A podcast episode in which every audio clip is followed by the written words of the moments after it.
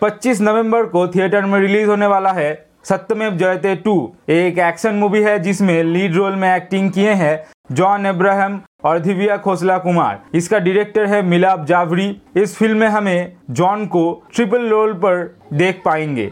26 नवंबर को थिएटर में रिलीज़ होने वाला है अंतिम द फाइनल ट्रूथ। एक एक्शन थ्रिलर मूवी है, जिसमें लीड रोल में एक्टिंग किए हैं सलमान खान, आयुष शर्मा। इसका डायरेक्टर है महेश मंजरेकर। इसमें सलमान खान एक पुलिस अफसर के रोल में नज़र आएँगे। ये दो फ़िल्म में से बॉक्स ऑफ़िस में कौन सा फ़िल्म ज़्यादा कलेक्शन करेगा, वो देखने का बात होगा। अगर आपको वीडियो अच्छा लगा तो इसे लाइक करें शेयर करें और इस चैनल को ज़रूर सब्सक्राइब करें। और नोटिफिकेशन बेल पे क्लिक करें। और फ़िल्म जगत के अपडेट्स और रिव्यू देखने के लिए देखते रहे हमारे चैनल फिल्मी की